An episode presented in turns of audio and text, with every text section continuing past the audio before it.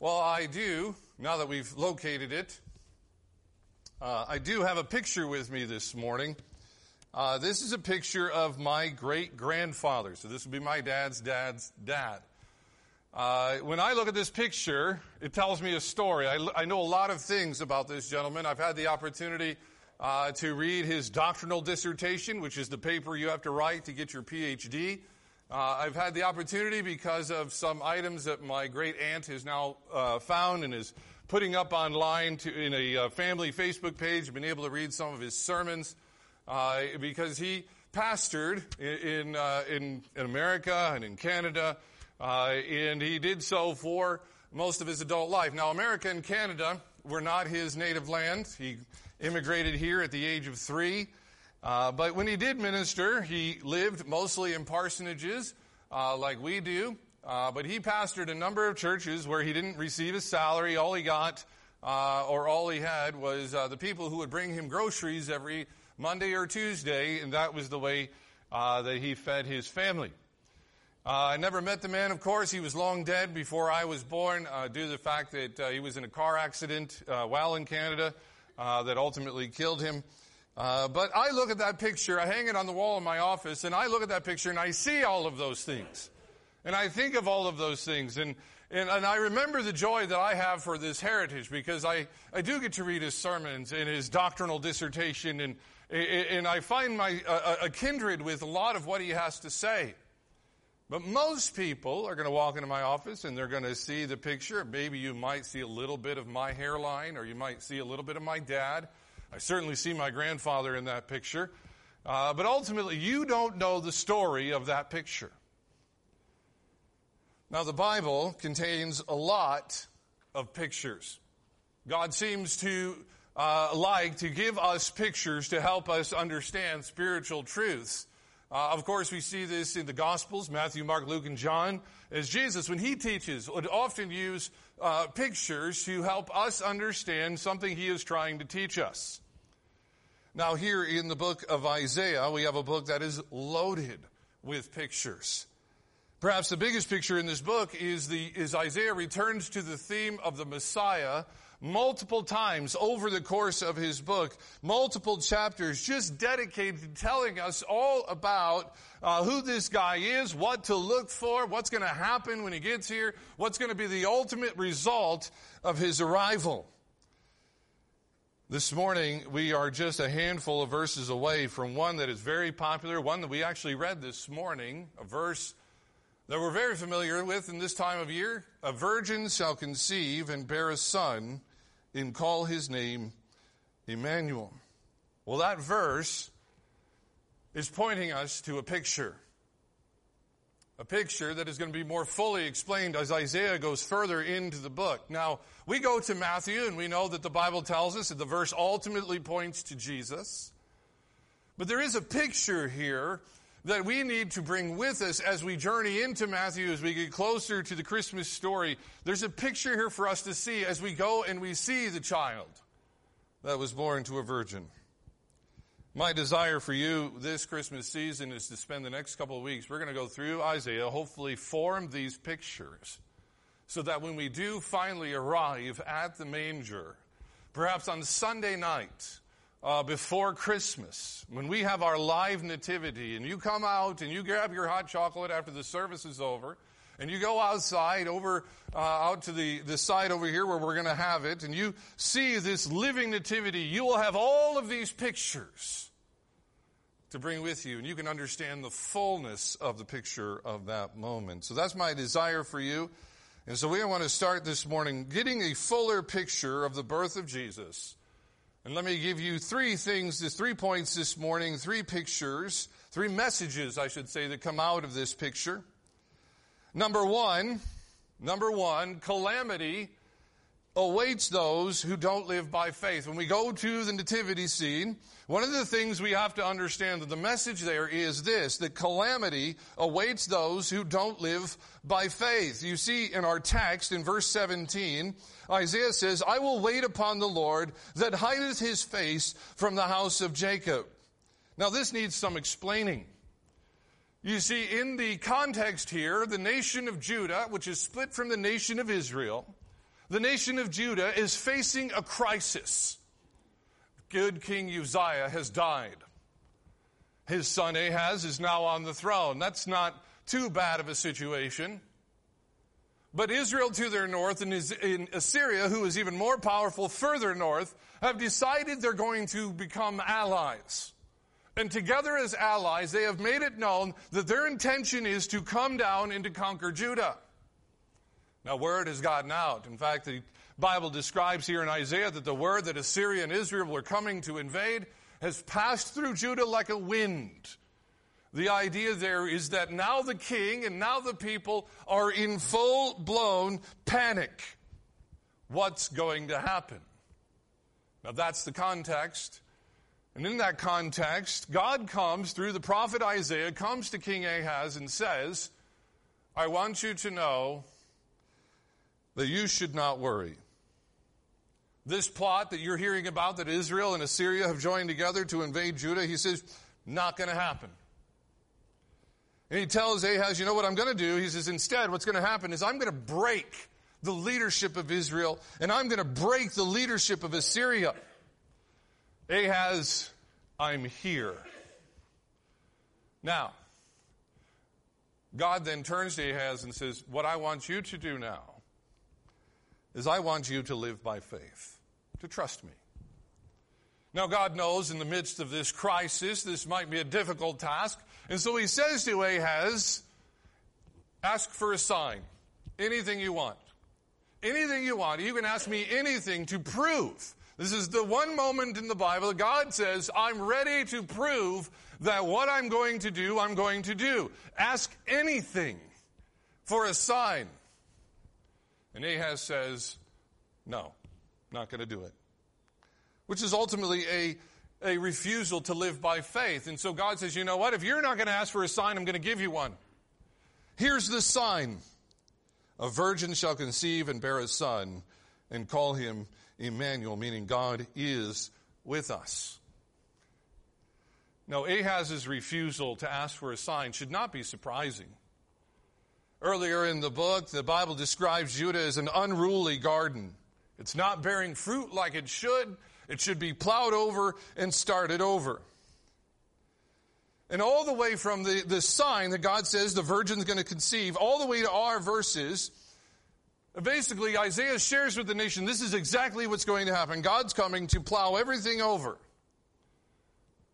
He says, look, Ahaz is going to try all sorts of military alliances. He's going to try and reach out to Babylon. He's going to try and reach out to Egypt, saying, ally with me so that when these guys come, we're going to win.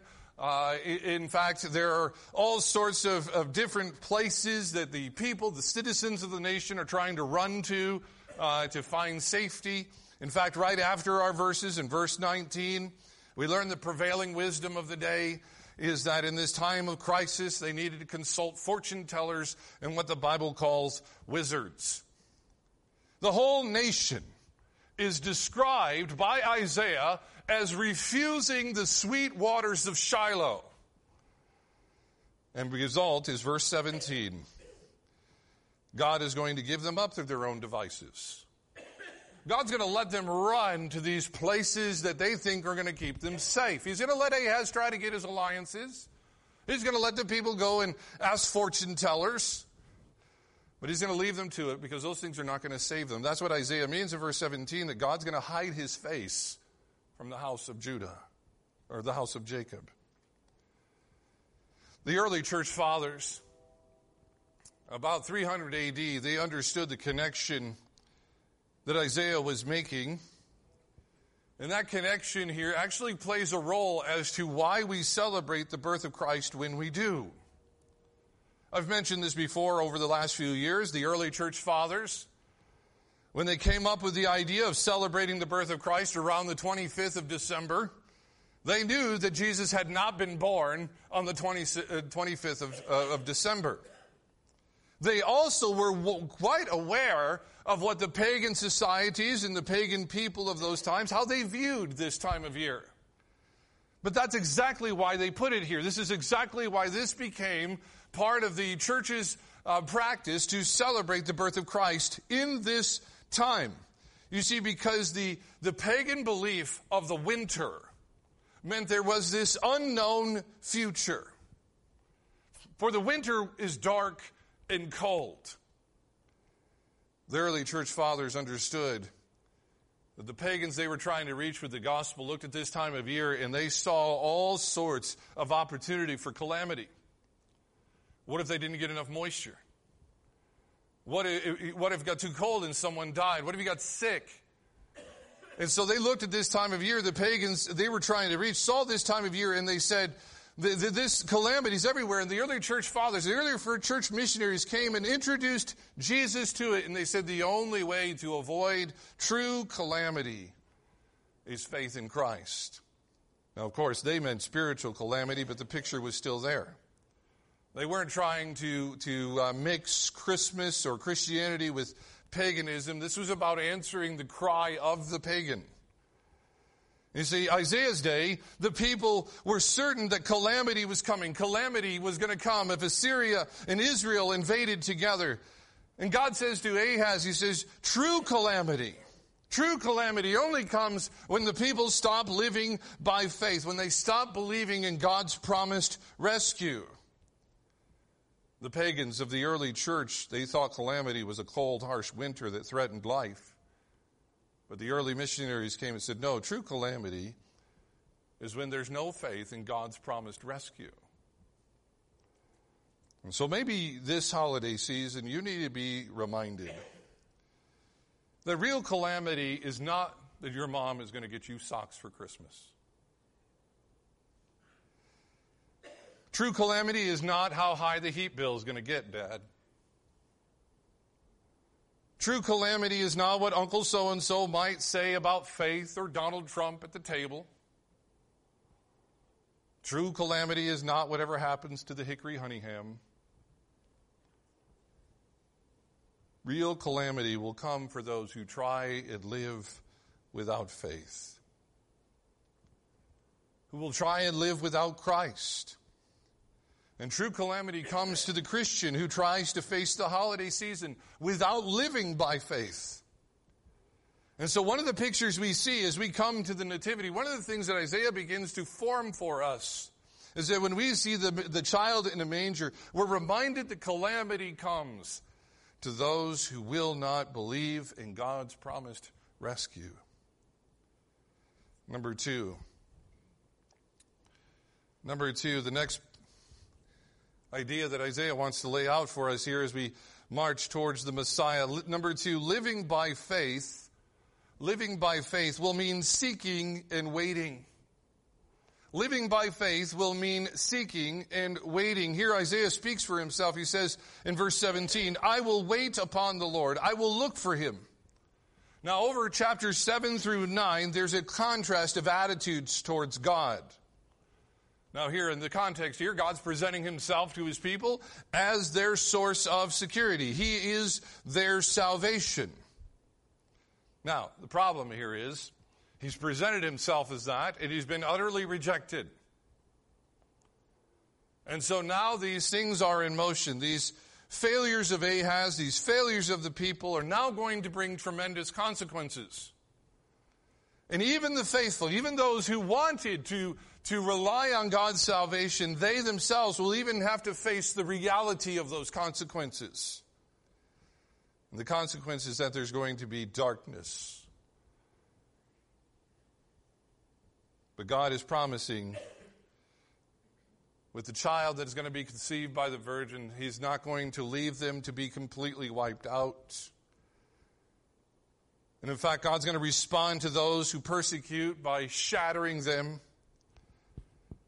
And so Isaiah here says, you know what? The darkness is coming. The consequences are coming. So here's what I'm going to do. I'm going to wait. And I'm going to seek. While I'm in this darkness, I'm going to respond by living by faith. We see this picture in another place in the book of Habakkuk. Habakkuk is out in front of his house, I picture.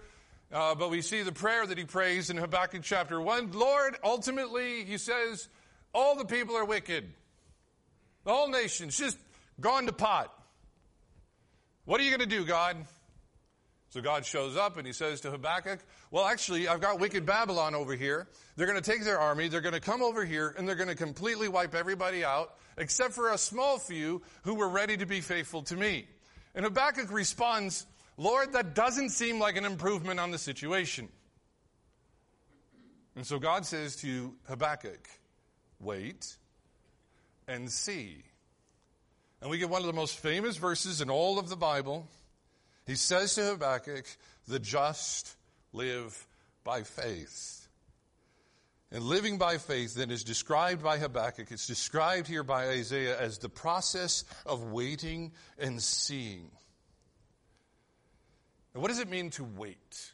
What does Isaiah mean when it comes to waiting? What did Habakkuk mean when he said we have to wait and see? Well, the idea in Scripture of waiting on God is the idea of taking, while you're in the darkness, while you're trying to figure out what's going to happen next, when you don't know what's going to happen next, the idea of waiting is to take what the pictures are that the Scriptures give you of God and put them in your mind's eye. The Bible's actually asking you to use your imagination. While you're waiting, use your imagination. The Bible tells you that God describes himself as an eagle, a thunderstorm, a mighty warrior. Put those pictures in your mind's eye. The Bible talks about God as one who holds the sun in his hand and is able to squeeze it like a ball.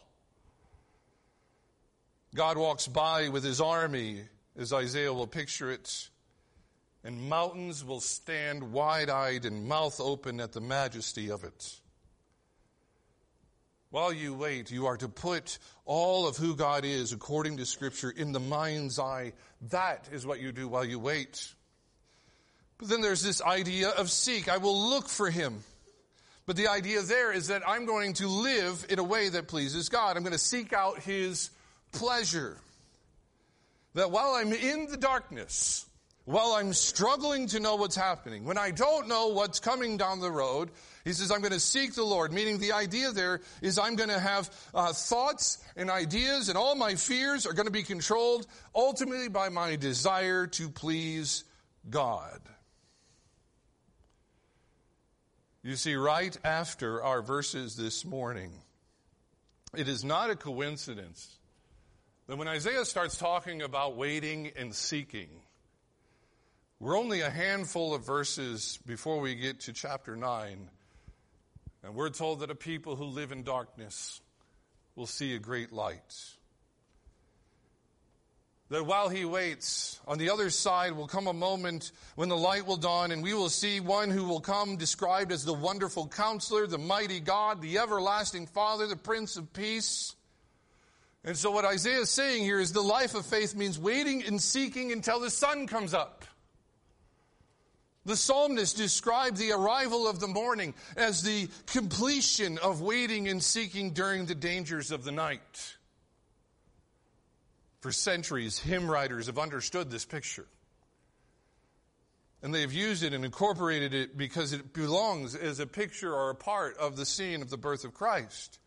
We see it in the hymn that we sang, O come, Emmanuel. Did you notice in the verse it says, O come, thou dayspring, come and cheer our spirits by thine advent here. And what does it say? Disperse the gloomy clouds of night.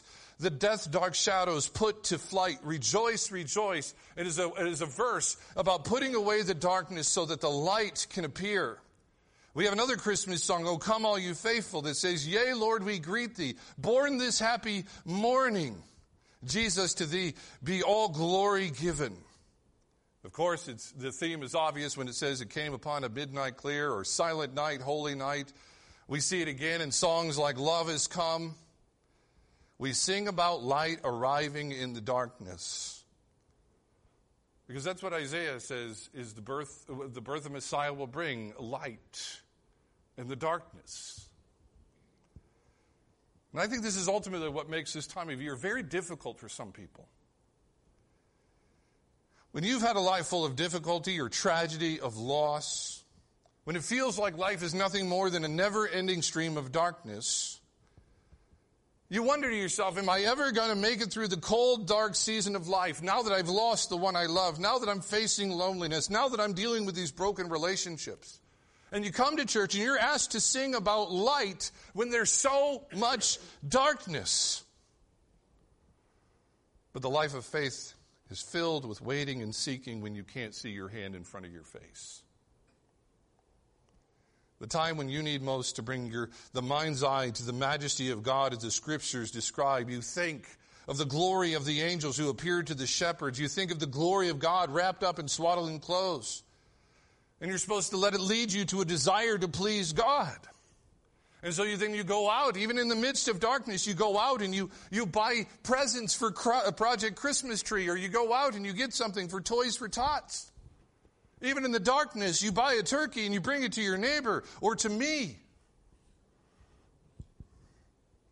You let your thoughts and your ideas or your fears be controlled by the knowledge that Christ was born. And it's a promise that even in the midst of darkness, dawn will always come. Just wait and see. And number three brings it to the ultimate point. You have to behold the child to see the sign. You have to behold the child to see the sign. Look with me at verse 18. And Isaiah invites us as the reader, the original audience who were listening to him preach. He said, "Behold, look at me and my children, for they are a sign and wonder in Israel, given by God who dwells on Mount Zion."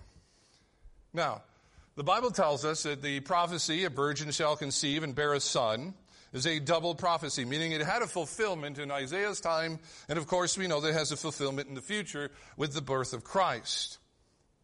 Now in this case, it's explained to us at the beginning of chapter 8 that not long after this sign is promised, "The virgin shall conceive and bear a son," Isaiah's wife has a child. She bears a son. You see, the birth of the child to Isaiah's wife was the sign that God was, in fact, with them in this moment of crisis. But what's interesting, if you look at verse 1 of chapter 8, they give him a name that means to hasten the spoil and swift to prey. So the child's arrival is supposed to be a sign that God's with them, that God is going to be ultimately the one that's going to save them. But the name of the child is a reminder that God's people are now going to have to face consequences for not having trusted the Lord. Now, chapter 8 explains to us that one of the themes in Isaiah is that there are two people in the nation of Judah. There are those who claim to worship God and those who actually do. Those who actually do love God. They're dependent upon His salvation. They trust His word. They're not looking for national alliances. They're not getting into political gamesmanship to try to get them out of the crisis. They're the kind of people, while surrounded by the storm, hassled by all these menaces, they're going to stay calm. Why? Because they believe God is still on the throne. So the reality is here, as Isaiah is saying in verse 18, "Behold, look at my child." This is a promised child. This was the evidence of both God's salvation and God's judgment. The Lord of Hosts is a title used in the Bible one of two ways. If we see the Lord of Hosts, the message is one of two things.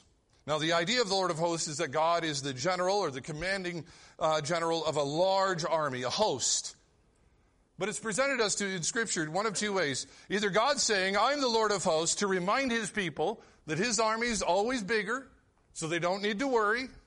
Or He's bringing it up to remind His enemies that His army is always bigger, and any plot against Him, any conspiracy, is doomed to fail.